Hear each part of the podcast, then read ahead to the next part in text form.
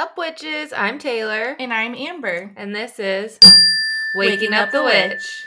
We're your neighborhood witches, and each week we get together and talk about all things witchy.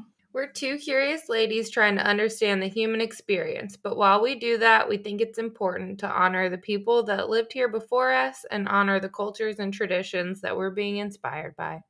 This podcast is about waking up the witch, which means we are learning and growing every day. That being said, we're always open to feedback on how we can do better. Now, let's go, ghouls.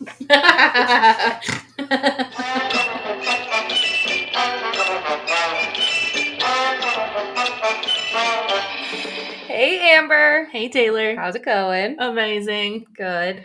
Um, so we're not gonna go a whole lot into how our weeks have been. We're recording two today. I'm going to St. Louis to visit some friends and family for my birthday. birthday. Happy birthday. Um, thank you. This will be past my birthday when it comes out. But today we interviewed one of Amber's really good friends, Julia, and it was such a pleasure having her on. She talked all about um, being a facilitator of plant medicine to help people walk through their trauma and depression and PTSD. And I'll kind of let Amber talk about how they met each other and all of that. Yeah, her her story, she she gives us a beautiful introduction and like her story of waking up, which we're discovering on this podcast is really our favorite part when we're mm-hmm. talking with guests. So she talks a little bit about how we met and stuff, but what didn't really come up is what an impact she's been on my own spiritual journey. I know mm-hmm. that I briefly mentioned this in our first episode when I was introducing who I am and my personal story of waking up, but she was my mentor. She's someone I worked with one on one. It's actually really beautiful and amazing because she was my very first in person, real person Reiki client. Um, and so we've always just been on this like full circle journey of helping each other grow into like a next level and being able to work with her in a one-on-one setting with my spiritual development was just completely life-changing for me. So yeah, I fucking love Julia. She's lovely. She's so amazing and every time I'm in her energy, I just feel so like jazzed up and recharged. And it's been so beautiful to watch her journey continuing to develop always. We talk a little bit about like where she's at now and how this is her purpose right now. Mm-hmm. We'll get really into that in this episode, but I just love that because I literally have watched her evolve spiritually in front of my eyes and she's always kind of in this like fast track place. I'm sure it doesn't feel that way always to her, but just she has really done so many different things as a spiritual entrepreneur and where she's at now is just so rooted in the earth and grounding and healing on such a profound level.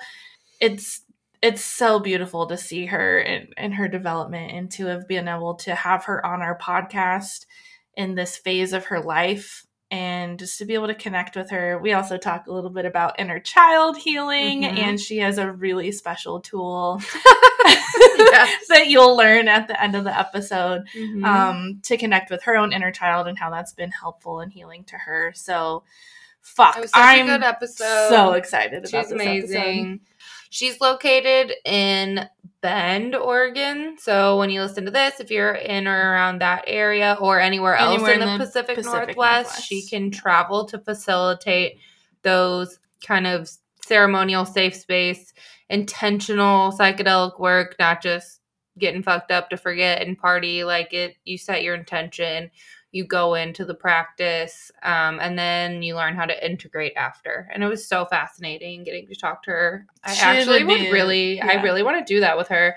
Yeah. I haven't really ever done drugs with intention i guess yeah. besides just like partying and having fun. Yeah which is a great intention in itself but i think um, doing it from a place of healing is yeah amazing. it's so amazing it was really fascinating too like she's so knowledgeable about this as well and just how psilocybin like affects mm, our brains mm-hmm. and our mental well-being and she's just so gentle and loving and open uh, that really anything that she ever does in this world will always be such a like she's always going to be such a magical medicine woman for someone to work with on so many levels. So. I love that she can just proudly call herself a medicine woman. I That's know. such a badass title to have. She is too. She really is.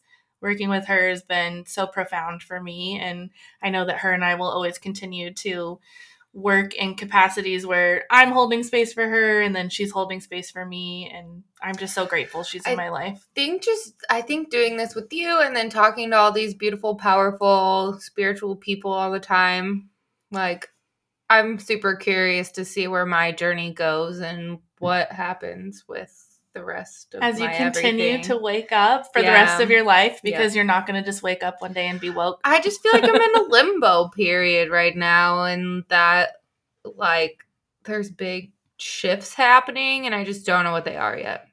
That is never an easy place to be in, but it also mm-hmm. is like the most powerful place to be in because mm-hmm.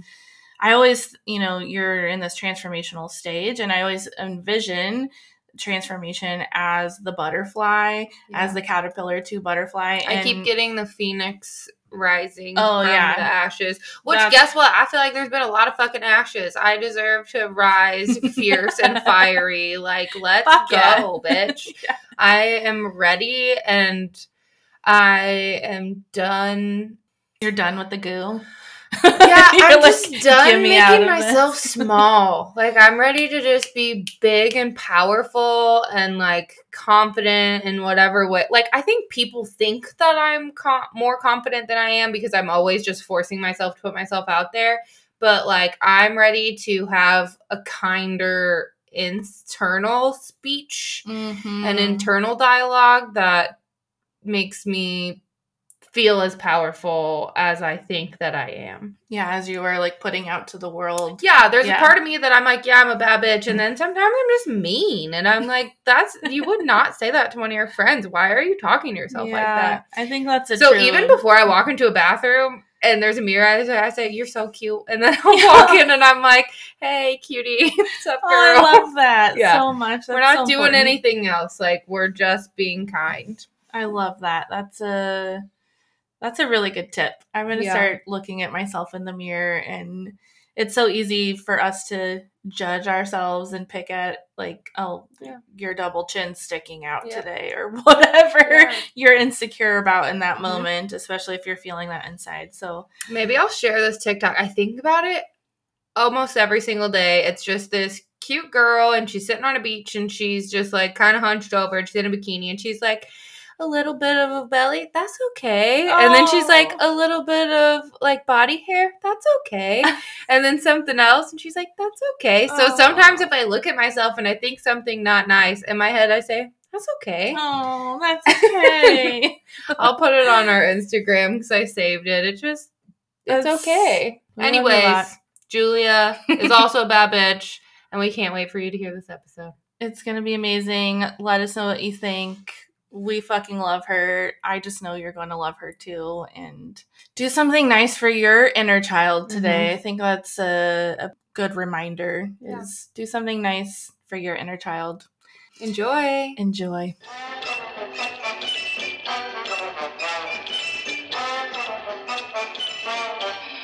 What's up, witches? Thanks so much for joining us today. I am so excited to be introducing literally one of my top five favorite humans in the whole planet, Miss Julia McCarthy. Welcome, Julia. Hello, everyone. So excited to be here. Thank you, ladies, for having me. My name is Julia McCarthy, and I am a psychedelic guide, psychic medium, and medicine woman. And I am so mm-hmm. excited to talk about all the witchy and psychedelic things today.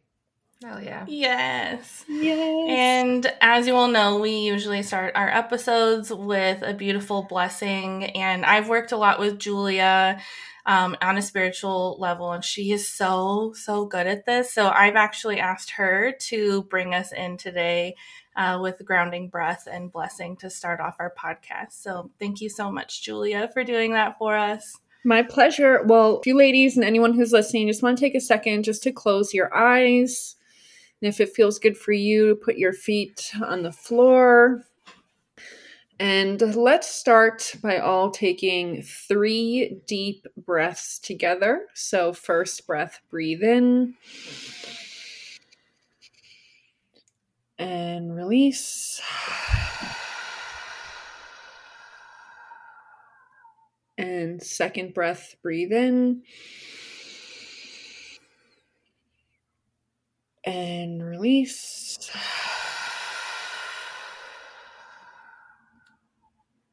And third breath, breathe in.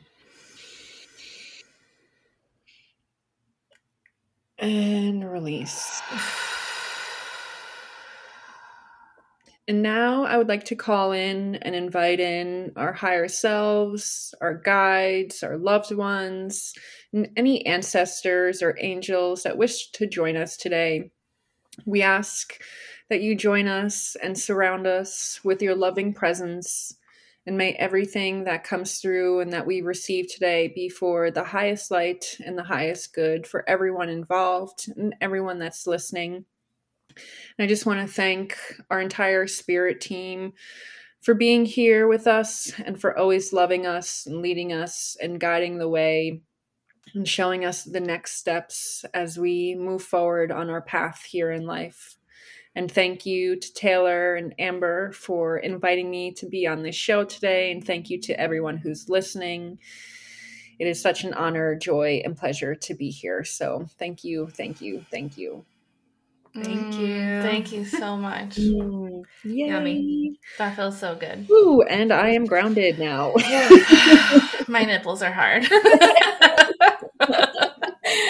Okay, before we get into all of the goodness, I have taught Taylor about full body nipple chills, and I know yeah. that this was birthed by the two of us.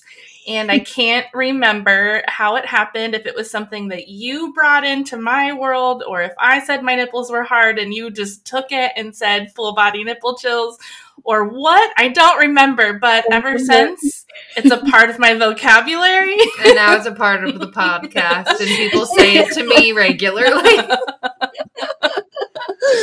Should put that as a hashtag for this episode. Hashtag Even my husband yes. says it. oh, I love it. Even what? Even my husband says it now. Amazing. Yeah. Spread the word. yeah. Uh, yeah, that that's our little baby. Our credits to Julia. love it. love it. So, Julia, on this podcast, we love to hear everyone's story of waking up their witch inside. Mm-hmm. And we know a lot of people, like for us, it started at a very young age.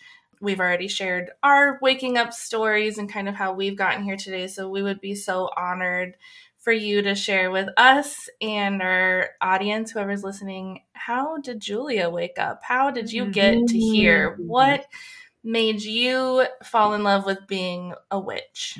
Whew, love it. Awesome. Well, I'm super excited to share this story. Also excited because Amber, you have a pretty big role in all of this too. So it's just so perfect. But who to get into how I began to wake up my inner witch, just rewind this back to my childhood, where I'm sure that this started for many people. But mm-hmm. I grew up in a home where, especially from my mother's side, my mom, she's one of eight. She has three sisters. So her and her three sisters were always into spooky things like scary movies. Um, they used to go like to John Edwards, that famous medium. I had an aunt Same. who's very into ghost hunting. Like she has. I was talking about that. my mom and her best friends are the same. Amazing, amazing. Um, my cousins and I used to play with the Ouija board. My family had a poltergeist encounter when we were growing up, and, and a couple Wait, of other strange things. What happened there? Oh man, the poltergeist encounter. So we used to vacation growing up in uh, in Vermont when I was growing up. I grew up in New Jersey, and so we'd go up to Vermont every summer for a couple weeks, and we'd always rent the same condo up there. And my cousins would all come up. I have like 14 first cousins on my mom's side, so all my family members would come up, and there was one of the times that we were up there, there were a series of nights where my cousins, I wasn't sleeping in this room, but there were four of my cousins in one bedroom. There was like two sets of bunk beds in them. And I think also one of my aunts was sleeping in there as well. And during the middle of the night crazy shit just started happening in the room. Like the the banister of the bunk bed was like being picked up and thrown across the room. Things were being thrown across the room. Like the door was slamming open and shut. Just like literally stuff like out of a movie was Holy happening shit. in the middle of the night. So naturally everyone freaked out and you know couldn't sleep in yeah. and so the following morning there is i mean there's probably like eight of us staying in the house at that time. So the following morning we are all like you know what the hell just happened? We called one of my aunts. We called the ghost hunting aunt. Who was like we were like what's going on here with all this? We called one of my mom's uncles who was a priest at the time it was like we need to like figure out how to bless the home and clear this out of there. And then we all left to go to the pool that was in the complex there. And when we came back that that following afternoon that one bedroom that the stuff had been happening in was completely torn apart. Like the mattresses were off the bed. Like it was looked like someone had just like gone crazy in there. Oh and my so, god and then there was this doll, which we believe, of course, it's a doll, was at the center of, of all of it. It was like this doll that had been like stuffed in the back of the closet, like a straw doll, like, you know, just like really creepy looking back on it. It's like, of course, that thing was haunted. And mm-hmm. I remember my mom taking the doll out of the bedroom, putting it on the patio in a cooler with like a cement block on top of the cooler.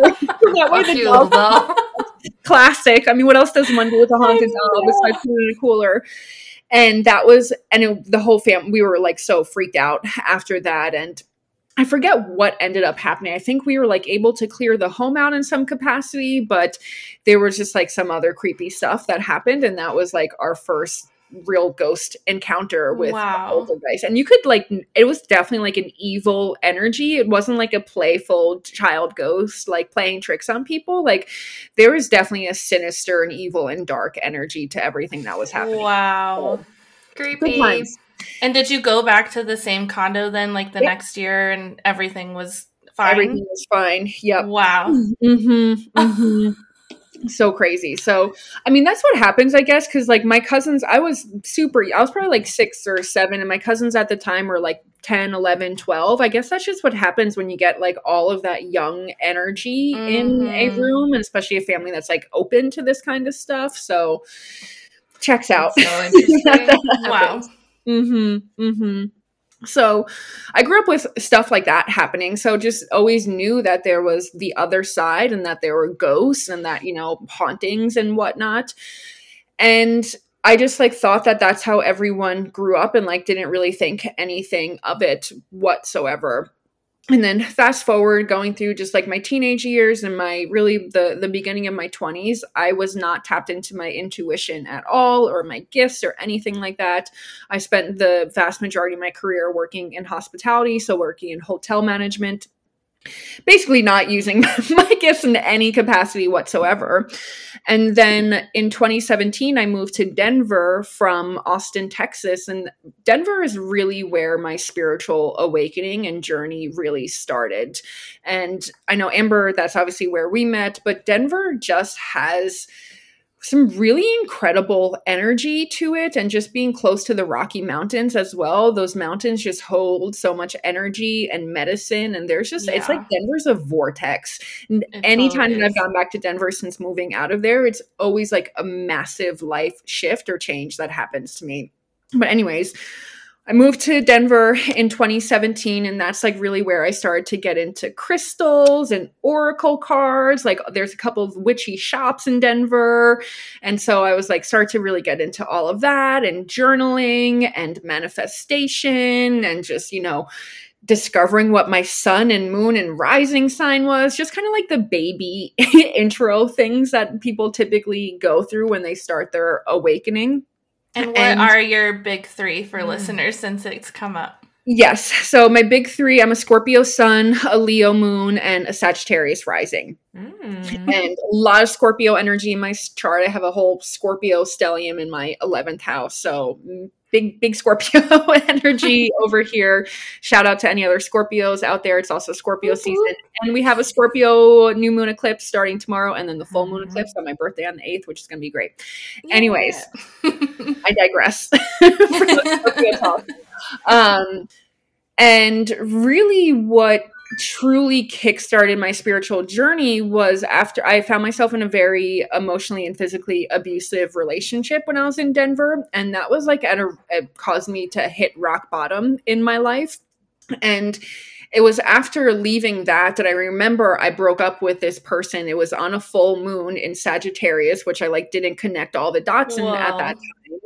And I broke up with him on the full moon in May. So that was a Sagittarius full moon during Gemini season. And like looking back, that makes so much sense because Sagittarius is a sign of, you know, freedom and exploration and spirituality and all that. And after that, I really started to dive into spirituality and exploring my gifts and what that looks like. And then I started a new job met a beautiful man named Joey at, at, my new job. And my like second, either first or second day, I remember I rolled over to Joey's desk and we just like hit it off immediately. And Joey was like, I have a tarot card deck in my backpack. Do you want to see it? I'm like, like you're now my new best friend at work. And like, I don't oh, think I realized you both started kind of around the same time. Yep. Yeah, Amazing. I think he started like a few months before me, but he had his whole runes deck and his whole yes. deck that he was carting around with him all around. Such a witch. yeah. um, and he's like, "Oh, I have to introduce you to my friend Amber." I was like, "Okay, wonderful! Can't wait to meet Amber." And so that led to my very first full moon circle was with you in one of your what? backyards. Yes. Um, and it was under the Scorpio full moon too, as well. So it was just like so perfect. Holy shit! Mm-hmm. Amazing. Mm-hmm. And it, that just like really kickstarted everything. And just being, you know, around you, Amber, you're just like you were. I remember looking up to you. I'm like, oh my god, she's like such a witch. Like, oh, just like so embodied. She has like all these crystals and oils and decks, and she does Reiki and all these like tattoos and everything. I was like, I feel like I'm such like a nerd, like a newbie with all of it. I'm like, oh, I'm just like, you know, just little me over here joining this full moon circle. Um, but that you know that really started to kickstart things and really led to more of an, of an awakening and then long story short, I had a couple of encounter two encounters with uh, spirits, people who had committed suicide, and were kind of like stuck in between the human realm and the spiritual realm, and they needed help crossing over. And those are long stories. I won't go into them. But I ended up helping two of these spirits cross over, and they were spaced out like almost like a year between each other and the first one that I did, I worked with a shaman in Denver to help me, you know, release this spirit and to help him fully cross over to the other side. And I remember after that crossing ceremony, which is such a beautiful experience and just like mind blowing, the shaman, he looks at me and he's like, You're going to be a very powerful medium one day. And I was like, Okay, that's that's news. like I haven't been people in your life that had passed? Nope, no? strangers. And I've like tried to look them. Well, I one is a friend of a friend. Um, the mm-hmm. the mm. first one, complete stranger. I've tried to look him up afterwards, couldn't find him. Um, so strangers.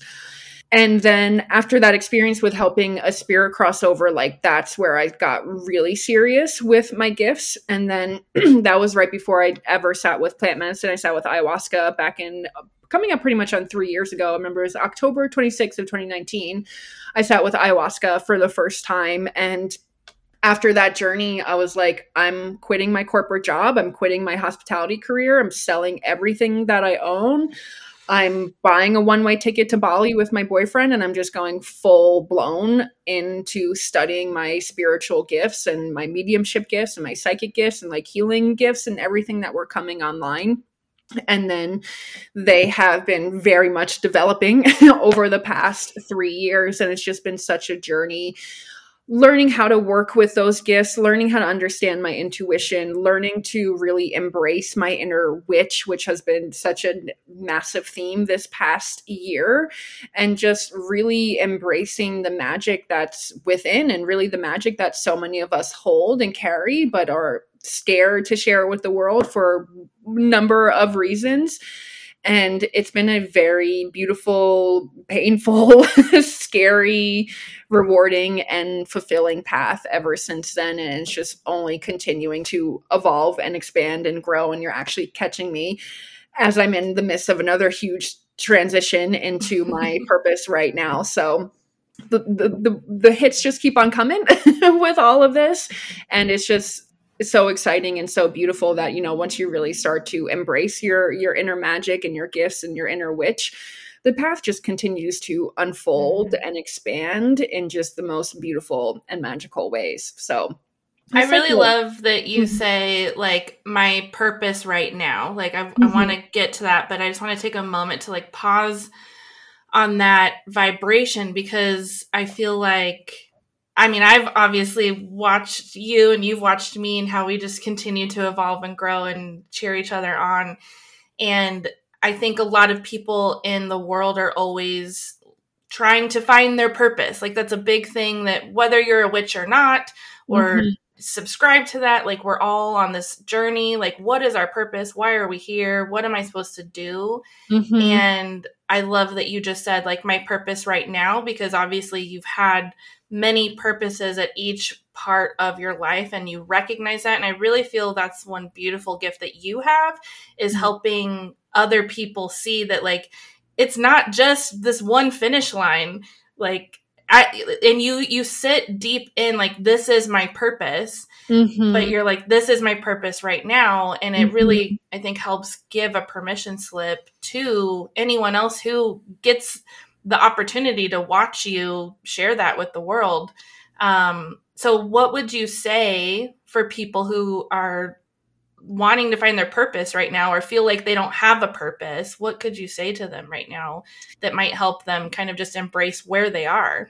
Yeah, that's a great question. And I think, you know, it's something that people get really caught up on is, you know, finding my one true purpose and something that I tell people it's like, your purpose can change every day, like day to day, week to week, month to month. And a good way, good place to start if finding your purpose is just asking yourself, how can I be in service today? How can I be in service to anyone around me, to my community and work? Like, how do I want to show up in the world and help today?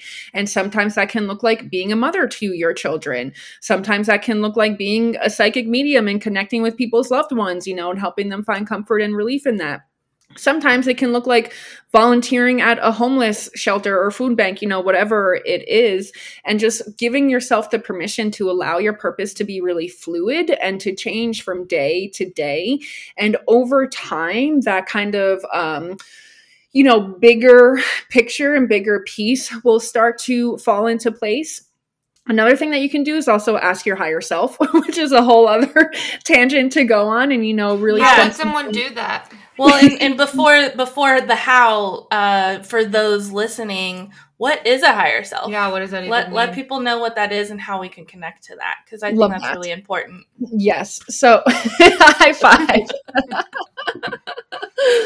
so, our higher self is really the version of ourselves who wants to see us thriving and living up to our fullest potential in every area of our life. And I always say our higher self is like our cheer- cheerleader and the version of ourselves who's always there to kind of pick us back up, help us to get back on track, and really remind us of our strength, our power, our gifts, and really what we came here to do and accomplish in this lifetime and on this earth. And just bringing back to the purpose conversation, like some people's purpose is to be the mailman, and that's amazing. Some people's purpose is to be a witch. Some people's purpose is to be a CEO. Like some people's mm-hmm. purpose is, you know, to be a stay-at-home mom and also giving yourself the the permission to remove any maybe like stigma that you have attached to your current purpose and just fully accept where you are right now and know that it's all needed in order to make the world go round. Yeah, hell yeah. And when it comes to connecting with your higher self, it's honestly pretty simple in my opinion. It's simple, it's not necessarily easy, mm-hmm. but the the best thing that you can do is really to take some time to just be in your own energy like turn off your computer your phone laptop like do whatever you need to do. Maybe light a candle. Um, myself personally and i've seen a lot of people find success with journaling when it comes to connecting with their higher self.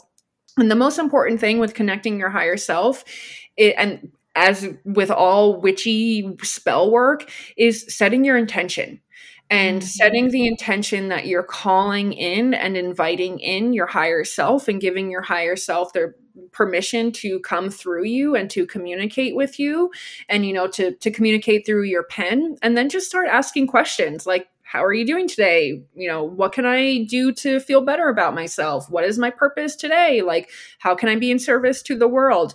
And just start asking questions and see what comes through when you're writing and really just allow yourself to write whatever wants to come through without judging it and then go back afterwards and reread that. And I very much believe that when we set that side set that time aside and really set our intentions to call in our higher self and then kind of get out of our own way that really helps to open up lines of communication between you and your higher self and that can be used for business it can be used for your personal life it can be used for your health you know where you want to travel or live next there's really no limit as to what you can can and cannot do with your higher self do you believe so there's the theory that like when you incarnate you take parts of your soul and then like part of it comes here and then part that stays back is maybe that higher self part of you that maybe like chose what your life's gonna be for you and is there to help facilitate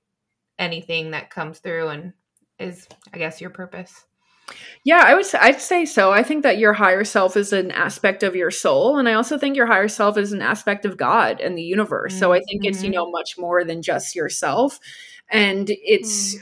I to me it's you know just a great way to communicate with my soul. and for some people mm-hmm. like I I'm someone who kind of needs that almost like tangible way of communicating with my soul and you know and like i can like picture my higher self because obviously it looks like me um for other people they just are like oh yeah i'm just going to talk to my soul but i'm like i need a tangible thing in order to mm-hmm. communicate with my higher self and for a lot of people that's connecting with their higher selves i love using uh journaling as a tool for that yeah. too because it, yeah. it kind of gets you out of your way mm-hmm. i think mm-hmm. I like Very that a lot. So. And and just taking that time to connect with yourself in general, I think that's something everyone could benefit from in today's world. We are so much in the hustle and grind and go go go and personally yeah, we you know we all need to bring in that feminine energy into our world and that really is slowing down and giving yourself permission to connect and even if it is like how how are you feeling today and what mm-hmm. can i how can i best use my time today and sometimes that is literally doing nothing. Mm-hmm, like, mm-hmm. don't worry about the pile of laundry that has been staring at you for two weeks. I'm talking to myself. wow, I've been putting it off. But, like, I'm not mad at myself for that either because I really have needed to take that time mm-hmm. to get that rest and sit on the couch and you know binge watch whatever great show is on right now like yep. we we don't have to be so hard on ourselves we have all been raised in this patriarchal world where it is go go go and so i think connecting with your higher self gives you that opportunity and permission to connect to your feminine energy whether you are a female or male we all have both mm-hmm. aspects of feminine and masculine energy, but mm-hmm. most of us live and are masculine. Mm-hmm. Yep, absolutely.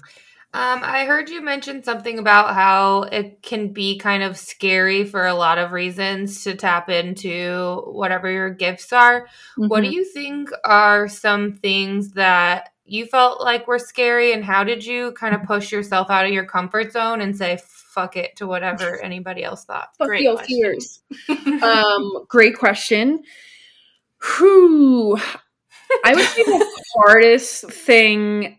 There are two two things that are coming to mind. One, I'm going to start with is boundaries and creating boundaries with spirit because one of the scariest things that you know I started realizing when I started tapping into my gifts was I didn't have any boundaries with it. So mm. spirits would make wake me up in the middle of the night. You know, they linger after their readings. My body was being used during readings in ways I didn't want to be used. And I was like, I don't want to see dead people in my home. Like, I'm not available for that. Like, no, thank you. Mm.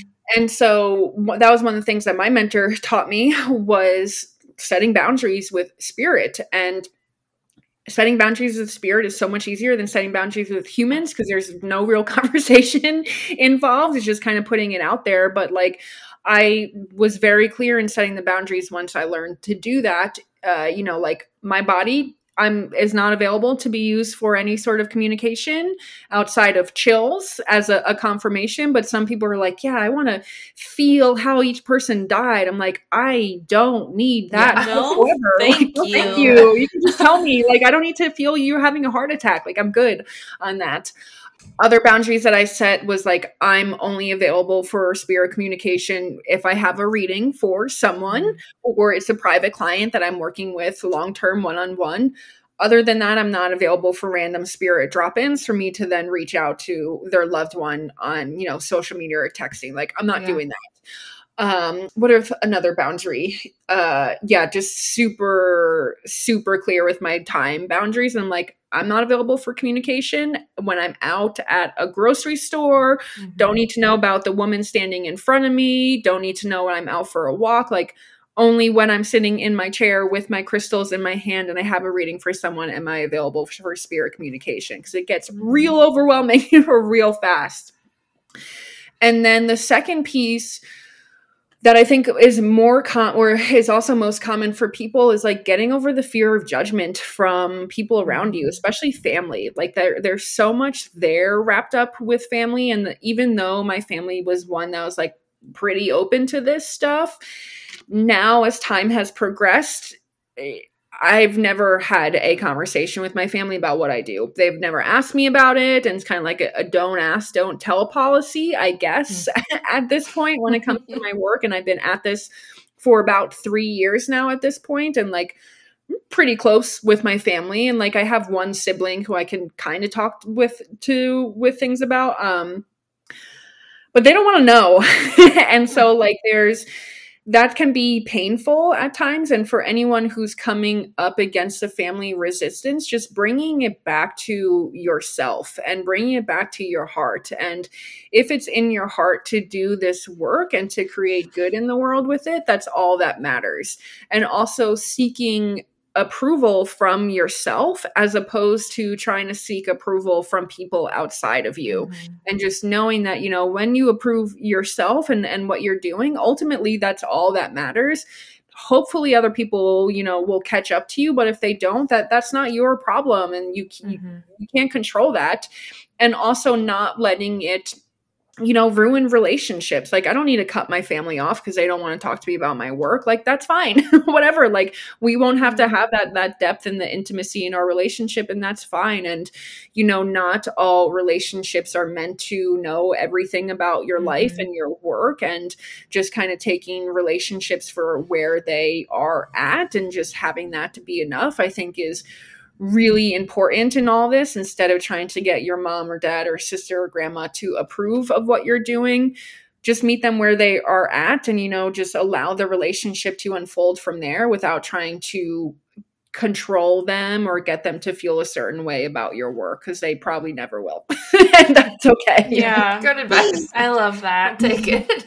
Yeah i think that's really important. I think that's something most people do struggle with who do start to tap into their gifts is how am I going to be received? How am I going to be seen in the world? You know, yeah. how you want to be seen. And it's hard to show up with that confidence when you're worrying about how people are going to perceive you.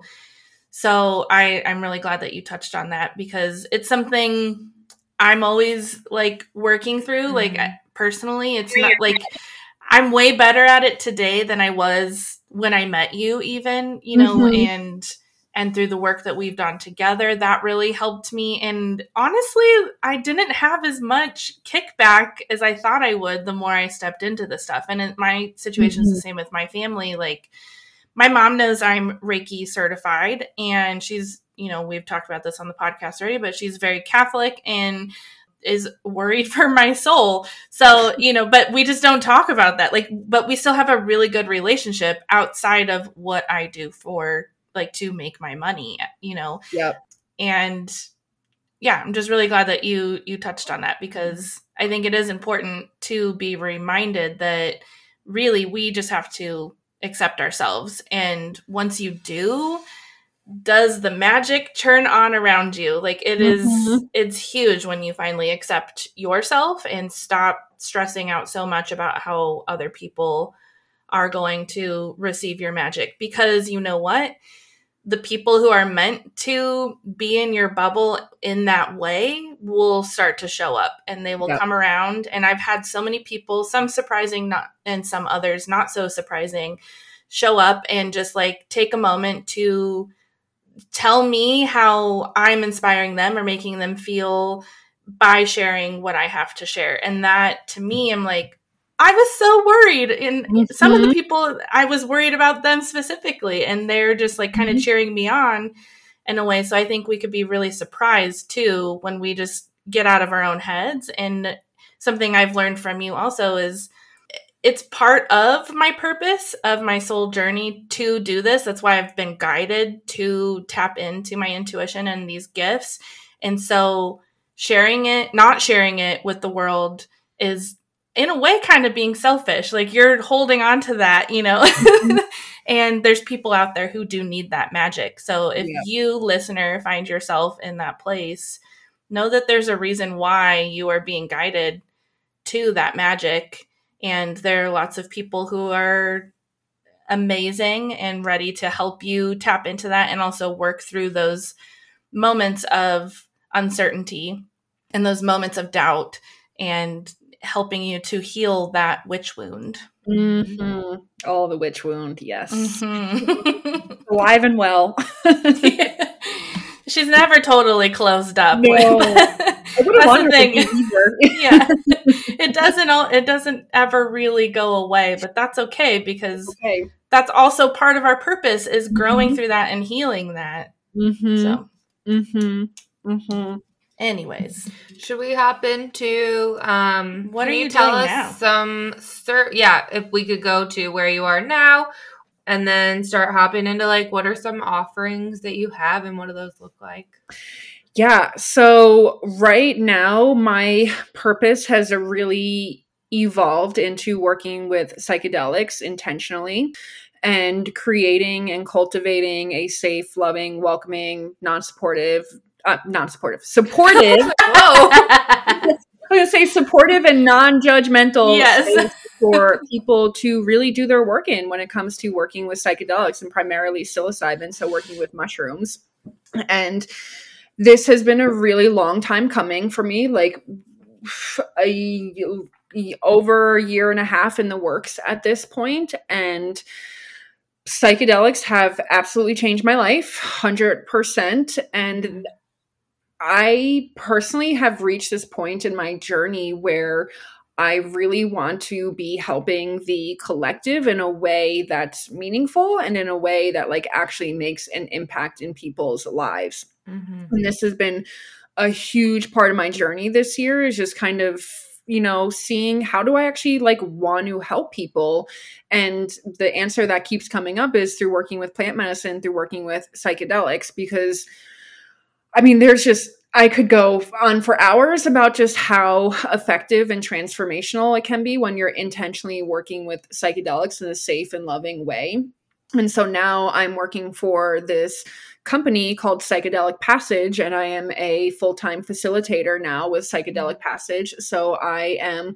working with people who, for the most part, are depressed, anxious, have PTSD, trauma, just are really dealing with the the full spectrum of kind of the, the negative human experience and are looking for healing and are looking for a way back home to themselves and their light without the bullshit, without the stories, without the trauma holding them back. And this work has been incredibly humbling getting to really get a good snapshot of what the current especially in the United States is what the current landscape looks like for mental health for the vast majority of the people living in the United States and it's a pretty bleak place right now when it comes to yeah. mental health and there are a lot of people out there suffering and a lot of people who are at the end of their rope when it comes to you know uh, medications or talk therapy and are looking for a new way to heal so I am supporting people through their journey through the preparation process prior to the journey itself and then also in person for them during the actual journey which is you know about 8 hours long from beginning to end. And then also on the back end with their integration and helping them really to make sense of everything that has happened and really learn how to integrate all the lessons and teachings that the medicine gave them during their journey into their current life work relationships really everything that they have going on. So it's been such a fascinating, wonderful, and deeply, deeply humbling process starting to work with psychedelics. And you have to be humbled in order to be in this space. And the universe humbled the fuck out of me this these past eight months, really this past entire year. And it's like, okay, you want to work with psychedelics? Well, here's, you know, a fresh round of depression for you and anxiety and relationships falling apart and your work falling apart and moving to a new place. And it's like, this is what you're going to be dealing with when you do get into this space. And so I'm so grateful. Mm. This year has been really challenging for me personally. And I'm just at a place now where I'm just so grateful for all the shit that happened this past year because now I cry. you know, you're a Scorpio too. You've been yeah. around by these eclipses. Like it's been no joke this year. It's been Aww. really, really hard. But I'm, I'm, yeah. and now of course as we're entering Scorpio season, I'm like feeling my power and energy like coming back for real this time. I'm like, no, I'm like done with that stuff. Like it's time to really step into this new purpose and this new chapter and a new purpose as a psychedelic guide and a medicine woman. And the title medicine woman is something I've had a lot of resistance around yeah. in terms of claiming. Like there's so much to that. Um, and I'm in the process of claiming it. And even like saying this out loud is is really helpful in all of that. But I just so deeply believe in the power that these medicines hold and the ways in which they're really able to change and just help people, just help people get out of bed in the morning and feel okay and to really experience life with a brand new lens and a brand new way of looking at themselves in the world. So, yeah. So, how does it? How does it really work? What is the science behind why the mushrooms or psychedelics are supposed to be beneficial and is it a one-on-one thing or are you doing this in a group setting yeah it's a one-on-one thing um, mm-hmm. and you know the way especially working with psilocybin psilocybin has really incredible healing and therapeutic benefits to it. So, one of the biggest benefits is that it really gives your nervous system a chance to relax and to mm. release anything that's been holding on to. So, whether that's depression, anxiety, trauma, you know, all the stuff that our nervous system holds on to,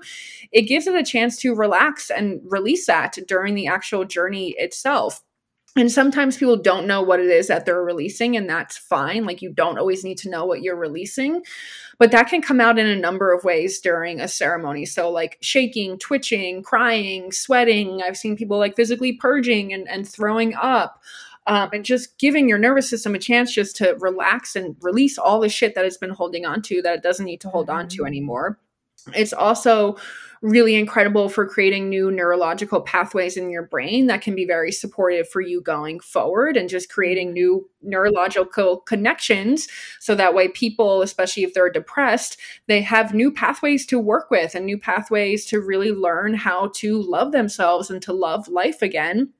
Plus it also has really just a beautiful spiritual aspect and component to it as well in terms of helping people either to create or deepen the current connection that they have to God, source, spirit, universe, divine, mm-hmm. higher consciousness, you know, whatever you want to call that higher power yeah. that exists all around us.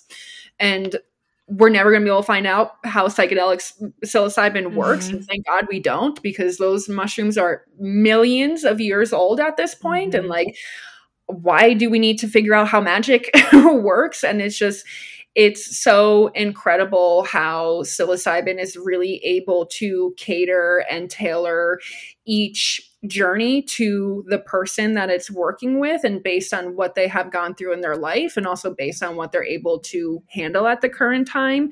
Mm-hmm. and it's just it's a highly highly intelligent fungus and mushroom. And it's just amazing how it works and uh, big pharma will never be able to figure it out it's definitely big pharma's nightmare at this point because this medicine is non-addictive and it actually helps people so it's like oh well, fuck now thank goddess thank universe mm-hmm. for placing mm-hmm. this magic mushroom on our planet yep. i kind of yep. want to like paint a picture of what this whole thing looks like so can you talk about a little bit what the preparation is?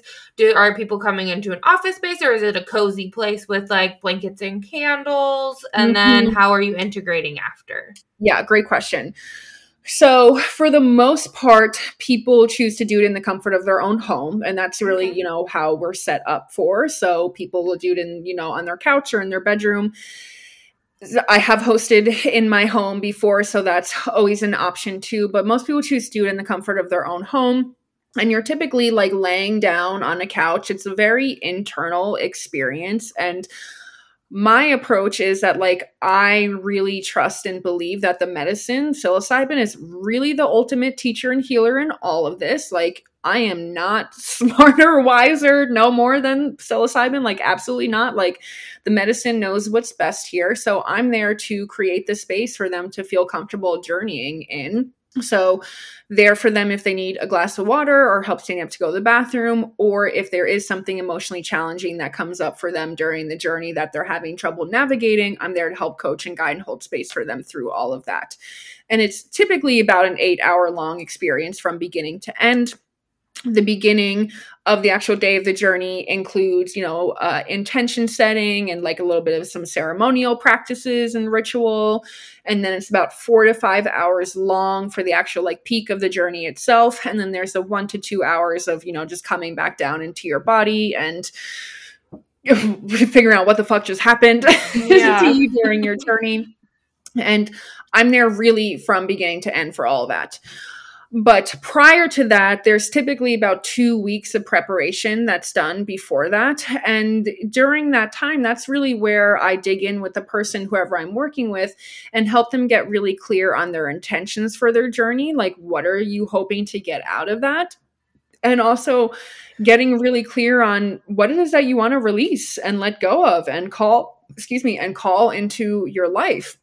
Because these psychedelic journeys they're nothing short of a death and rebirth so mm-hmm. on the other side like you have to figure out like who do i want to be on the other side and it's a really huge initiation for people and most people that i'm working with right now are like in their 50s and 60s yeah. so they have a lot of shit that yeah. they are working through and god bless them for you know having the courage to even try to work through it at this point but there's a lot of programming that needs to be undone and so the integration process afterwards is so important because that's really where you're, you know, putting the pieces together and figuring out who am I now? Like, who am I? And that can scare a lot of people when they don't have their trauma as an identity mm-hmm. anymore and they're not, you know, their mental health diagnoses anymore and Chills. so I've lived 50 60 years in the same mindset building up to that mm-hmm. point and then you're like deconstructing and reconstructing all that yep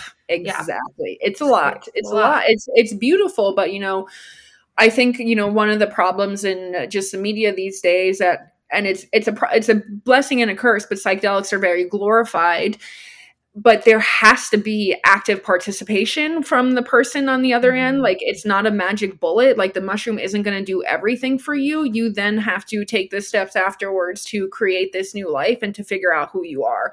And for a lot of people they don't want it. They don't want that. Yeah. they're like I just want this you know fix me and then i can just continue doing everything i was doing but feeling good about it. Um Not so that integration process is really important and like a proper time to integrate can and take anywhere between a few weeks to a few months and just being really gentle on yourself and really curious with yourself during that integration process because figuring out who you are is a lifelong journey mm-hmm. And especially when you've kind of stripped away all of those narratives that you were holding on to, now you get a chance to rewrite them um, in a way that can feel very beautiful, empowering for you. So integration process like is important. Meeting with them a couple mm-hmm. times mm-hmm. a week. So okay, prior afterwards. to the yeah, so prior to the journey, it's two one hour preparation sessions. Okay. And those take place a week apart. And then afterwards it's two one hour integration sessions plus text and email access. And then they can always add on additional sessions if they want. But the setup is two preparation sessions, six to eight hours of in person work, and then two integration sessions, as well as text and email mm-hmm. access throughout the entire program. Do people usually um, take the like journey, the ceremony more than once? So with that, I always tell people I'm like, take it one journey at a time. Yeah. Let it land, give yourself time to integrate it, and then you'll know if and when you want to do a 2nd mm-hmm. one. And some people, you know, have come back to for two, three, or four. I personally have done over, I think, like 20 psychedelic journeys at this point. Mm-hmm. So, like, it just kind of depends on how much you want to just kind of keep digging into your shit. For some people, they're they're good with one. Um, other people choose to do a couple, and then you find people like myself where I'm like, what can I work on now? like, what am I going to use this psilocybin journey to heal now? And I just like enjoy working with psychedelics intentionally. So I have probably more journeys than the average person will ever in their lifetime, but that's just me. Mm-hmm. But just taking it one at a time. Don't try to diagnose yourself and be like, oh, I'm going to need five of these in order to feel better. Just take it one at a time, see where you get with it, give yourself plenty of time and space to integrate, and then you'll know if you want to do a second or third one. What do you think about microdosing? I love microdosing. Me too. Big fan microdosing, yes. Um, I always tell people microdosing is a really good way to dip your toe in the psychedelic pool without, you know, too much of a uh, of a risk and a very high reward on the back end. And Can I think you explain the proper way to do that too? So you're yeah. like maybe a couple days on and then a couple off, right? So there's a couple of microdosing regimens that you can stick to, and with all of it, you have to ultimately find what works best for you. Okay. So I do four days on and three days off when I'm microdosing. I've also microdosed intuitively, um, and just kind of you know when I'm feeling called to it. Mm-hmm. But a really common one is four days on, three days off. And when you're microdosing, you're essentially taking a very, very, very small dosage of psilocybin. So you're not high, you're not impaired, you're still able mm-hmm. to do everything you would normally do drive cook clean work be in your relationships because it works in a very subtle and subperceptual way. So it's a really great way to kickstart your healing especially if you're anxious or depressed or also if you want to you know open up your creativity more and feel more present in the moment and connect to yourself on a deeper spiritual level. So it has many uses and benefits to it. And some people notice a result or a difference the next day after microdosing for the first time. Other people, it takes time to build up into their mm-hmm. system. So I always tell people, I'm like, give it a month, see where you get with it. Um, one caveat that I will say is that a lot of SSRI antidepressant antidepressant medications can essentially block or blunt the impact of mm-hmm. psilocybin. So if you're on one of those and you're microdosing, don't expect to feel anything, unfortunately, or notice anything because your SSRI just kind of like cancels it out mm. altogether. So, what do you recommend for somebody that's like Medicated? just not to do it? I don't know. So there's it wouldn't be a safety issue. It's not like it's mm-hmm. a contraindication. It's more so of an expectation issue yeah. with all of that and you know setting yourself up for proper expectations. So it just also depends on you know how committed you are to having a psychedelic experience. And for some people, they're really committed. And typically, people want to get off their SSRI medication. So if you are someone who's like, I'm ready to taper off of these, first and foremost, talk to your prescribing yeah. doctor about a proper way to taper off instead of trying to go cold turkey. Like, that's definitely not the way to go. like, give yourself time yeah. and space and grace to taper off of your medications Some people, if during the tapering process, will also supplement with microdosing because they have mm. found microdosing to be very helpful during that tapering process, especially in terms of mood stabilization and helping them to feel okay. And then the third thing that people will do is they'll just kind of roll the dice and see what happens because there is a very small percentage of people who do experience something on their SSRIs. Um, for example, we did a ceremony on Friday with a woman who was on her SSRI medication and she had a full blown psychedelic experience. So it can happen, but it's more so around expectation setting and management and knowing that if you are on an SSRI, there is a very high likelihood that you won't experience anything. Mm-hmm. But it's not necessarily a safety issue or concern with combining the two of them. I had no idea. Yeah, that's good to know. I have a question about working with you in this capacity. Um, are you working with people locally, or if somebody in Kansas is like, I really love Julia's energy, do they have the ability to still work with you in these sessions? Yeah, absolutely. So as of right now, I'm major for the most part, I'm working with people in the Pacific Northwest. So I'm in Oregon, so I'm working with a lot of people in Oregon, uh, Washington, NorCal. However, if someone doesn't live in the Pacific Northwest and is listening to this and is interested in working together, I'm definitely open to that. Whether you coming out here to Oregon or me going out there, it's definitely something that I'm open to. So, really working with people all over the country, but primarily Pacific Northwest. And and the way that psychedelic passage is set up is we have facilitators all throughout the country. So, oh nice. Yeah, that was going to be my next question: is uh, working through your company how would people connect to your company to see if there is a facilitator near them? Yeah, so go to psychedelicpassage.com and then schedule a 30 minute consult call. And, you know, even if you just have questions about working with psychedelics in general and you're curious, schedule a 30 minute consult call and we'll be happy to take care of you from there. Cool. Hell yeah. Mm-hmm. Um, I just want to add to the microdosing. Like sometimes uh, when I'm talking to clients and stuff, they'll express that they're scared or nervous. And I try to explain that it's like almost like taking any other medication. If you overdo it, you're going to have side effects. But yep. if you take the proper amount, you're not going to really be able to tell in the moment. Yep. That's not, like, you're not going to feel fucked up if you're dosing properly. Right. It's like, you know, taking vitamin D. it's right. like, oh, I can really feel this vitamin D kicking in. Like no one ever says that. yeah. But like much vitamin D, then you're gonna get sick. Yeah. Um, and same way with working with psilocybin. So yeah, hundred percent. That's a great thing. Can I ask about your ayahuasca experience? Yeah. Okay, what What would you like to know? I don't know. Will you just tell us about it? sure. So I've had three so far. Um, mm-hmm most recently sat with ayahuasca at the beginning of this month. Um, and oh, it's honestly a really beautiful psychedelic to work with. And I feel like it gets kind of a bad rap in terms of the psychedelic world, in terms of people being like, it's really intense, or, you know, I'm throwing up and purging and it's coming out of my butt, like coming out of both ends. And yeah that can be the case, but also at the same time, it can be a very gentle, beautiful, and loving experience. Mm-hmm. When they call, they refer to ayahuasca as grandma.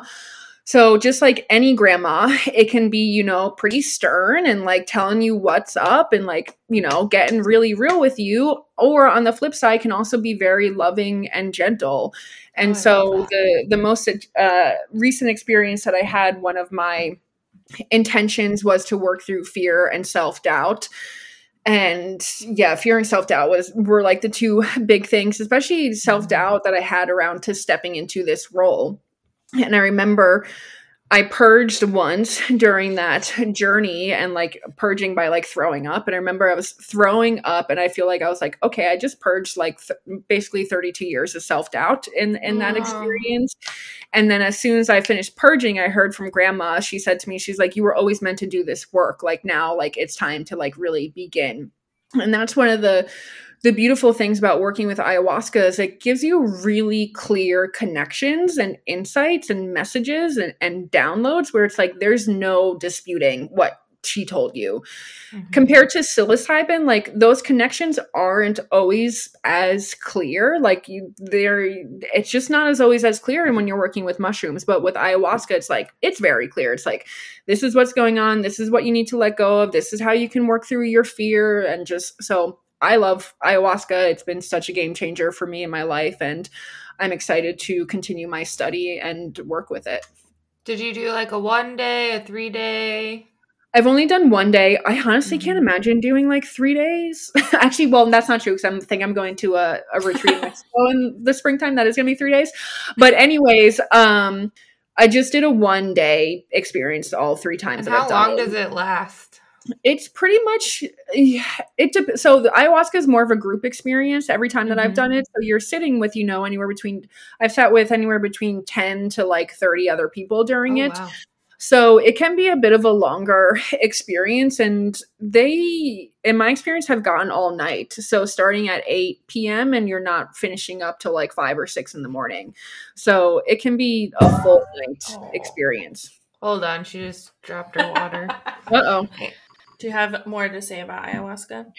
Um, I just love it. If you do, if you are considering doing it, make sure above all that you feel really comfortable with who's facilitating mm-hmm. for you. Mm-hmm.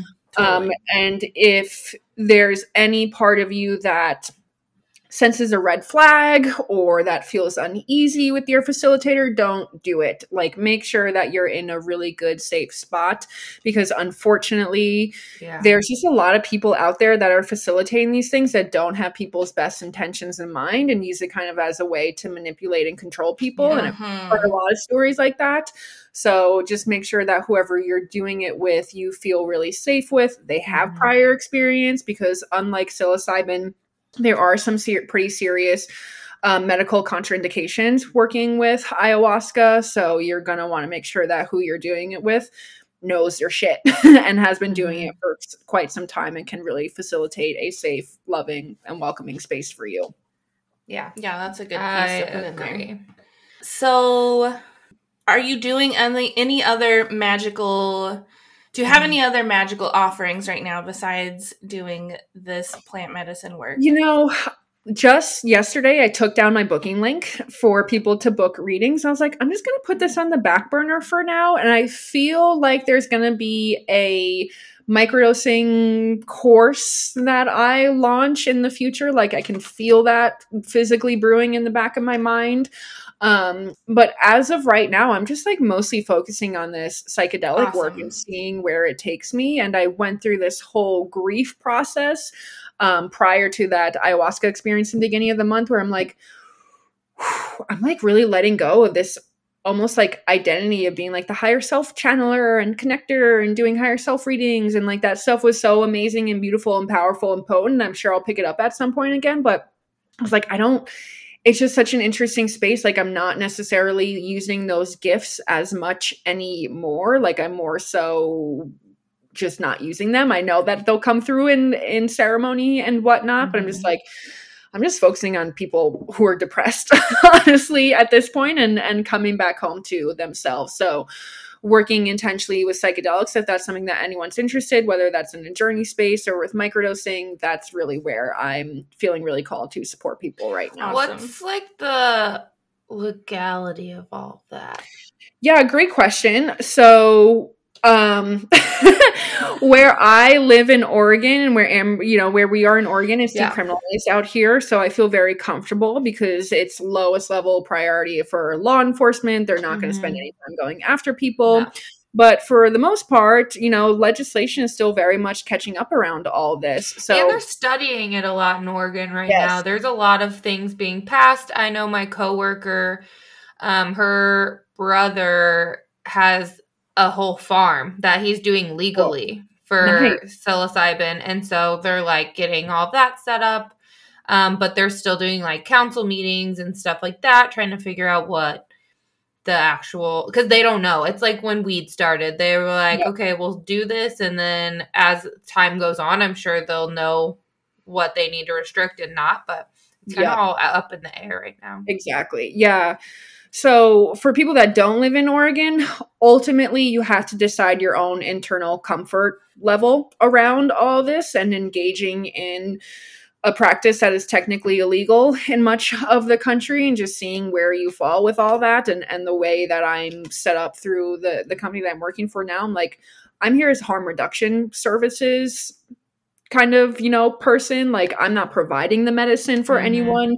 You are 100% on your own for all of that. I'm just here to help hold the space for you and help you properly mm, prepare and integrate. But I I will not give you any of the medicine. I wish I could, but that is like yeah. definitely legal even here in Oregon as well. So you just kind of have to determine how comfortable you are and also keep in mind like law enforcement isn't going after a woman who's you know eating mushrooms in her bedroom like they're more so scared about or more so concerned about the people that are distributing it at a very high level so mm-hmm. i haven't heard of anyone being busted for sitting with mushrooms in their bedroom and yeah. I, I remember last summer i did a a journey with a girlfriend. Um, I was on the West Coast and she was on the East Coast, and we like planned to take mushrooms at the same time. And afterwards, I was like, I can't believe what we did was illegal. Like we were both just like laying in our beds the entire time, like on completely opposite ends of the coast. And I was like, yeah, we just broke the law as I'm laying here in the comfort of my own home, eating a mushroom that grew out of the ground. So. I think that's one of my favorite things about mushrooms is it like when you're in it and afterwards you really like nothing makes sense. Everything yeah. that we do, like it really gives you that sense of like we are the only living thing in this world right now that has to pay to survive and like what, why do we have to show up for our jobs and all these things that kind of just break down in your mind which is beautiful i mean of course like it, it is the world that we live in and we all have to still do it but whose idea was that Nixon, Richard Nixon. I just want my titties out, some fruit, kicking it hard. So Seriously. I want to be in like the red tent. Want to have my period. Mm-hmm. I don't want to talk to anybody. Mm-hmm. But whatever. I'll just keep going to work and trying to be a millionaire. um. Okay. So what about like what do you feel like? Have you taken LSD? What do you think about that? Even though it's not a plant medicine, I find that was my big catapult mm. into changing my whole entire life and I love that drug Amazing. and yeah. Amazing.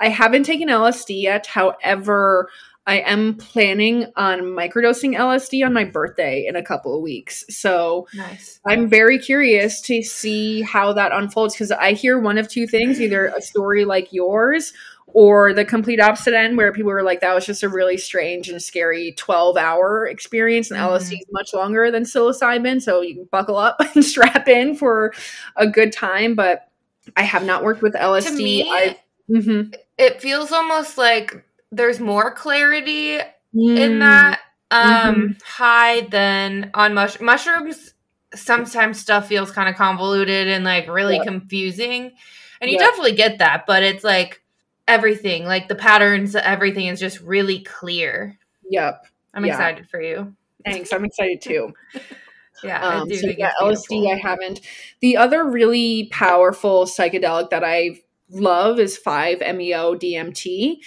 and that frog? Yeah it's like the synthetic version of bufo of the frog. Mm-hmm. um i did that last summer so june of 2021 and it's a very short experience. It's like 20 to 30 minutes long but that was honestly life changing one of the most memorable experiences i ever had. And it's like basically taking a high speed elevator up to god and just like sitting in that for 20 to 30 minutes and also seeing your whole entire birth and death and and everything in between so that was a deeply, deeply transformational experience and one of my favorite psychedelics to work with.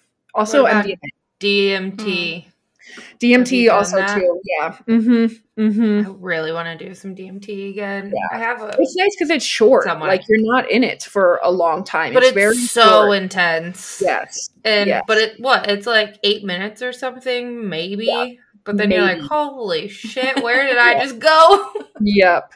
It's yeah, funny. I would love to do that. Um, one of the the either the yeah it was the night before i put myself out there as a psychic medium i had a dmt experience which like mm. gave me the final like kick uh, in the butt i don't i'm sure you've heard of ram dass um, ram dass like came through during that and he was like giving me blessings and everything i was like wow this is wild and like mm. i don't really connect with ram dass very much in my practice um also mdma too when used wow. intentionally is like such a game changer, especially for couples. Oh my God, it would save so many relationships and marriages and either help them to open up healthy lines of communication mm-hmm. and like get them back to where they need to be or also help that relationship come to an end in a very loving mm-hmm. way but I'm a huge, huge uh, fan of using MDMA yeah. intentionally outside of going to like I agree. Mm-hmm. yeah. yeah. Mm-hmm. I think um, there's definitely been times with my husband where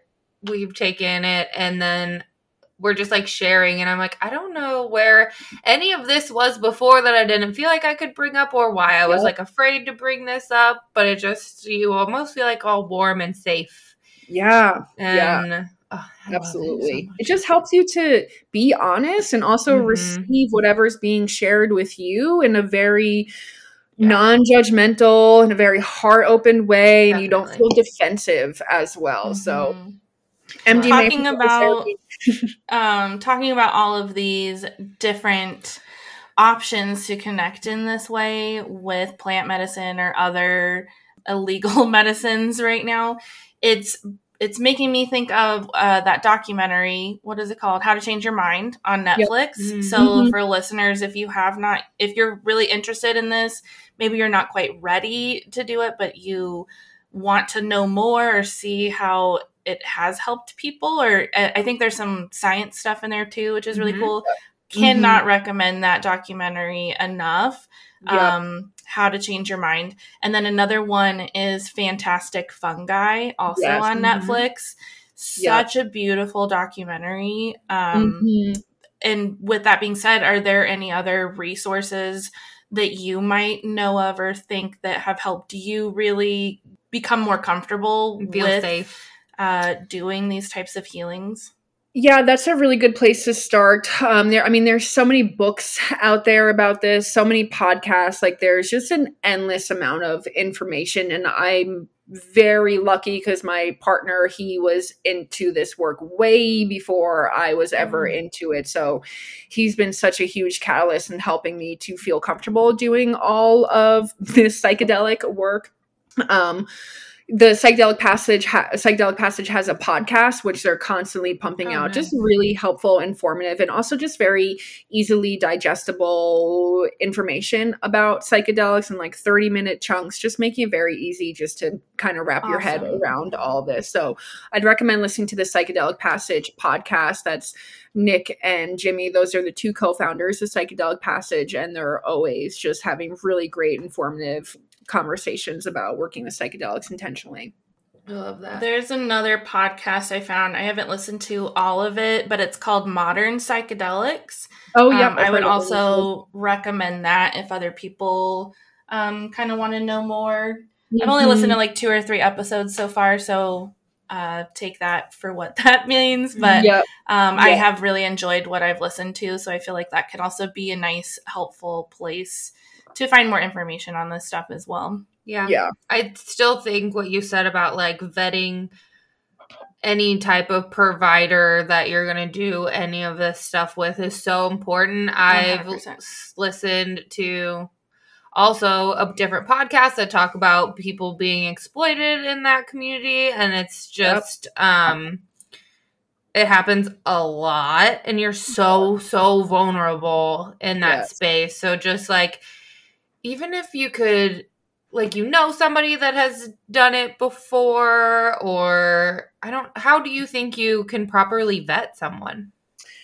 Yeah, I mean, properly vetting, a couple of things you can do. One, asking, you know, what are your qualifications? And mm-hmm. the, the mm-hmm. psychedelic space is an interesting space because it's not regulated right now right. in terms of qualifications, but, you know, typically people you're going to want to find someone who's undergone some formal apprenticeship or mm-hmm. mentorship under someone who's already safely and effectively working in the plant medicine or psychedelic space or has you know undergone some formal training whether typically it's online these days when it comes to psychedelic preparation uh, integration and also guiding you also want to make sure that who you're working with has worked with these medicines themselves right. extensively and like 100%. we hear from so many people who are like okay i just you know did my first journey or just microdose for the first time now i feel like i'm ready to be a guide it's like bless no. your heart that's amazing that you have that but you need to have way more experience yeah. in an altered state than just one journey because well, every experience is so different like you can't just do one and say that you know it all because you know every it. single time is going to be different so different so different and you also you know you want to make sure that the person that is facilitating has a deep respect for the medicine itself mm-hmm. and really views the medicine as being the ultimate teacher and healer in all this and doesn't have any sort of god you know complex or messiah complex wrapped up in all this. And they have just a, a sense of humbleness to them and you know a sense of surrendering to what the medicine really thinks is going to be best for that person Mm-hmm. And just trusting your gut. If for any reason it feels off for you for any capacity, like don't don't do it. It's really not worth forcing yourself into mm-hmm. a situation where you feel even slightly uncomfortable because like you said, you're in an incredibly vulnerable space. Mm-hmm. Like for the most part, you don't have control over your bodily functions when you're in the peak of a psychedelic journey. And it's very easy for people to take advantage of you in that space. Like a couple weeks ago, my partner and I we were facilitating a journey, and the guy looks at at us during, you know, the middle of it, and he's like, wow, he's like, you guys could really take advantage of me right now if you wanted to. Or like, yeah, we, yeah. Not, we don't want to. Yeah. like, we won't. Like, yes. yeah. yes, we could. So interesting that he noticed mm-hmm. that like in the middle of his experience. yep.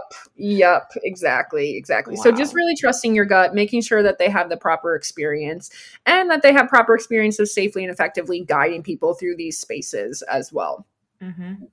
So, where can people connect with you just to like soak up your lovely goodness magic and um, potentially work with you or learn more about this stuff from you?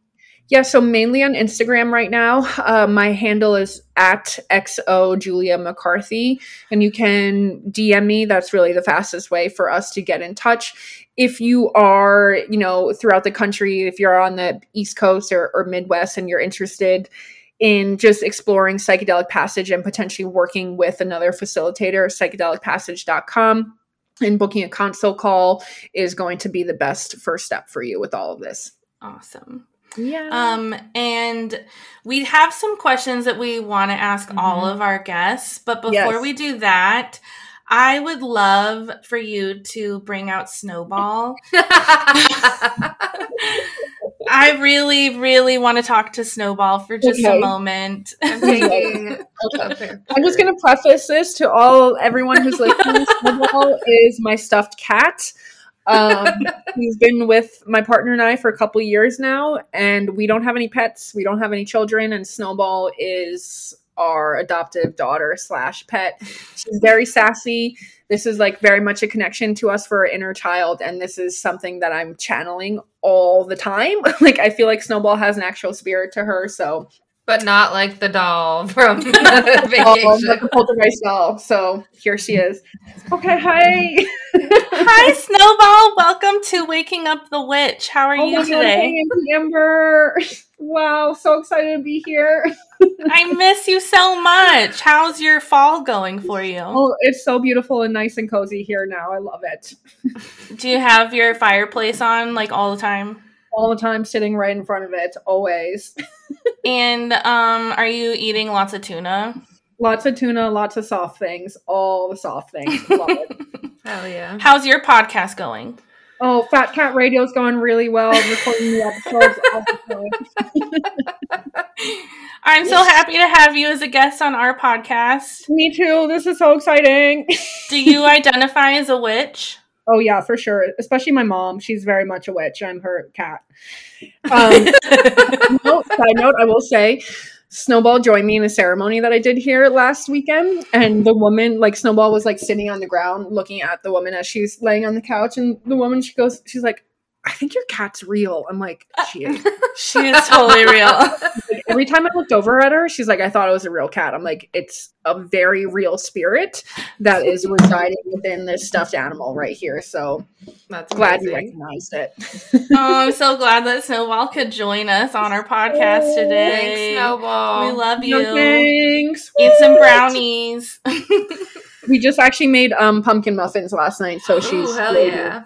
yeah. Yum! I bet they're nice and soft chip. and chewy for her. Oh yeah, you got to put so the good. chocolate chips in there. So good. Next time, um, I feel like getting another dog. I'm just gonna get a stuffed one that doesn't pee on my couch. it's the best. It's the best. It's really the best. I was like, I don't know if I need children. Like this is plenty.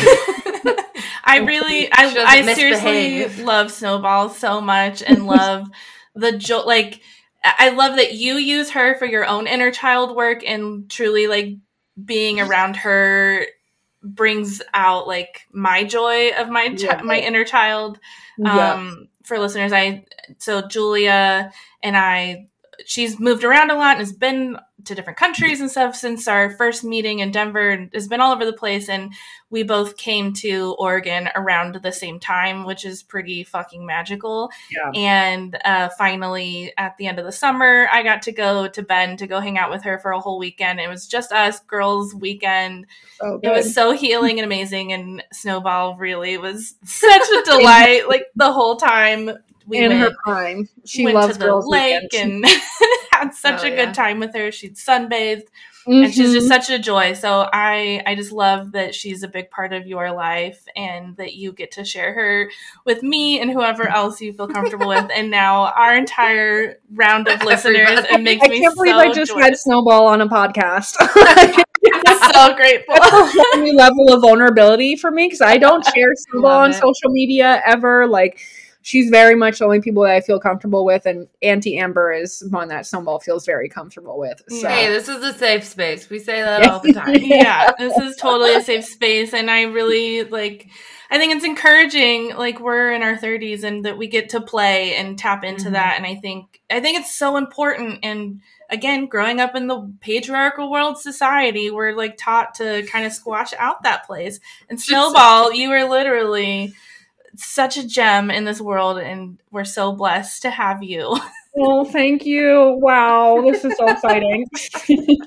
um, and and real quick, one of my favorite things is that um, Snowball has a whole birth chart. Yeah, oh, yeah. Um, written up, and for yeah. our listeners, they will have now possibly heard our um, episode with Daniel Rosado, our mm-hmm. astrologer friend who joined us last week. And so you may know a little bit more about this. And, and for the listeners, what is Snowball's big three? um, Snowball's an Aquarius sun, a Sag moon, and a Leo rising, which is just oh. so fitting for her. She is so sassy totally. and so fabulous too, in everything she does. She's amazing. Yeah. Thank you for sharing her with us. Oh, anytime. Thanks for having her. She's gonna be freaking out about this all night. She's the best. Um, so for our questions, which kind of yes. goes to whatever we're exactly. just talking about. Perfect. Um, if you okay, if you could tell your younger self one thing now, what would it be? Oh, um, if I could tell my younger self one thing right now, what it would be, I'm just, I would say it'll, it's always just going to keep getting better. Mm. Mm. Hell yeah! Always keep getting better. Mm-hmm. And also, your hard times are going to be the times that you look back on with the most gratitude for. Definitely. Mm. One hundred percent. I mm. I feel everything I've been through has mm-hmm. really catapulted me into a greater life. Mm-hmm. Always. I kind of feel bad for people who like haven't been through anything in their life. I'm like, ooh. What's that like? who haven't catapulted ever. Jeez. Or like lived. Yeah. Hello. Yeah. And what is something that you do for self care that is just like so important to you and you can't go without? Um, how do you fill your cup? spending time in nature for sure. Yep. And being in Oregon has been such a huge part of this. Like I have nature right out my front door and it's just so important and that's really where I ground myself and also have been sourcing a sense of acceptance from nature itself, which has been really huge and just kind of coming back to the witch wound and you know everything we were talking about with family and not approving it's like try sourcing that approval from nature from the plants and the flowers and the trees and the rocks and the dirt and just imagine all of those things telling you that you are beautiful and perfect just as you are and see where it gets for you because that's been a really huge part of my practice this year in terms of feeling good about where i'm at and also expanding my intuition and connection to source around all around Love. all everything. Yeah, nature is so powerful, and so powerful. one of the things I really loved uh, when I was visiting you is you were talking about how you know you've been living up in in the 5D and with with the angels and the ancestors and the higher self for so long, and this year really has been about becoming more grounded and like not that you weren't grounded before, but that you are more focusing in on like i'm a human right now in this life on this earth and what medicine and magic is there for me mm-hmm. here mm-hmm. you know of mm-hmm. course there's stuff up there that is powerful and can be super beneficial as well but it was it was such a great reminder and i feel like i walk my life in that same thought but to hear somebody say that out loud to me was like oh yeah we we have to be here right now on this earth mm-hmm. and and there is life, literally vibrations in the earth and the plants and everything around. Like everything mm-hmm. is living, mm-hmm. and how that can elevate our souls just by being present in that mm-hmm. is totally. beautiful. I think I said it in a not so elo- eloquent way. I think it was along the lines of, "Who the fuck cares about 5D when we have 3D and nature right here and it's all perfect? like, who cares? Like, why are we worried about 5D? Let's be right here. Like, this is all good right here." But you yeah. said it in a much more beautiful way, so thank you. No, that's and that's the way. I mean, that's how I resonate. I want you to speak yeah. to me that way. We love our fuck words and mm-hmm. all the things mm-hmm. around here. The sass and and it's just very real. So yeah. yeah. So yeah, so to end each episode, we love to end with a card pull that is mm-hmm. just like mm-hmm. a good energy reading for the collective right now. And as always, right now is whenever you're listening to this. It doesn't have to this message will still be for you at any point, whether you are listening to this the day it comes out or listening to it seven years from now. This message is meant for you whenever you're listening. And cool. our beautiful guest, Julia, has agreed to pull our card today. Um, so, Julia, what deck are you pulling from? Um, I'm using the Archetype Cards deck, which just was calling to me when I was. Um, I have a lot of decks to choose from, and I just ran over and pulled one. So I'm gonna see which archetype, uh, universe, spirit feels like we need to embody right now. Okay, where'd it go? Here it is. Okay, um, so two came out, and one I've been like shuffling and pulling these. I don't know if you've noticed for a lot of this interview. So one of the two has popped out three times now. So I'm just going to take Amazing. that as a sign that it's mm-hmm. exactly what it needs to do.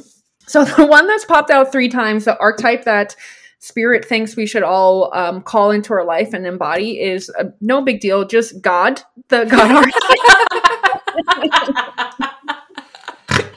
no big deal. um, and I think, you know, more so with that, not necessarily you know trying to become god but especially as we're in eclipse season right now and there's so much going on astrologically just i think that this is all bringing us back to reminding us that there's much bigger forces at play than maybe we realize in our day to day and just really letting god source spirit universe divine really kind of do its thing over the next couple of weeks and really direct your your life and the and the direction that it's meant to take and just understand that whatever is happening to you whether you're listening to this now in October November or 6 months from now just remembering that there's always a bigger plan for everything that's happening and to just really trust the process and know that God source, universe, divine has your back and things are always trying to be worked out for your greatest and highest good. Oh, hell yeah. The other one that came out is also really fitting. It's the hermit archetype. Mm, hello, Scorpio. I've yeah. gotten that in almost every reading I've done yeah. in the last really Like wow. when I pulled my cards, when somebody else pulled it, now here. here we are. Um, and I think, you know, just as we're descending into the fall and the winter and the darker time, it's okay to be a hermit for a little mm-hmm. while and to just mm-hmm. go within and know that there's a lot of really powerful and potent medicine when you're just kind of within your own space and your own energy and you're not trying to force anything. I also think that the hermit is calling a lot of us just to rest and to recalibrate and to take a moment to just be and, you know, cancel plans if you need to, just rearrange your schedule, just give yourself time to relax and recalibrate your nervous system and just really focus on your inner life as opposed to your outer life and know mm. that there's so much potency that can come when you focus on your inner life and that's really oftentimes the catalyst to bringing even more beautiful things into our outer life so embody your inner god and inner hermit. All at the I same time. i love that. Yeah that's totally perfect right now and in oregon when we're recording. Right now everything's super gray and rainy. Finally. Finally. Last week we were complaining Mm-hmm. I think you might have snow in your forecast soon. I know on Wednesday. So wow. wild. it got cold like so that. fast there. Yeah. well, Julia, we're so grateful mm-hmm. for you joining us on our podcast and just Yay. being one of our very first guests. I love you so so much and Aww. love sharing space with you. And Likewise. Yeah, this was absolutely gorgeous. Is there anything else you would like to leave us with before we go? I would say just, you know, trust to really where you're at right now in your life and your process and just know that it's it's all working out for you right now, no matter how exciting or, or painful it is. And just really, really trust that what you're going through is exactly what you need in order to get to the mm-hmm. next level and step of your life or your purpose or your relationships, really anything that's happening. So trust, yeah. trust, trust, trust, trust easier said than done. Beautiful. Trust. Always, yeah. yeah. I needed that. Yeah, that's totally perfect. Thank well, you so much. Yeah. Thank you, you. This was so fun. And hopefully we can have you back because I really feel yeah. like we can always talk forever, you and I, always. but our the magic you have to share with the collective is so important and I'm so grateful that you are stepping into that and continuing to evolve and I'll be excited to interview you again when you have a whole new purpose. I was like, what else could it be from here? I don't know if I even want, I don't want to know. I'm just good with this one right now. it's perfect. All right. We love you. Love you. Bye. Thank you, witches, for listening. Don't forget to give us a follow on all the social media platforms at Waking Up the Witch. Email us everything, all of it at wakingupthewitch at gmail.com. And don't forget to do something nice for yourself. Take your dog on a walk. Drink some water. Call your mom. Brush your teeth.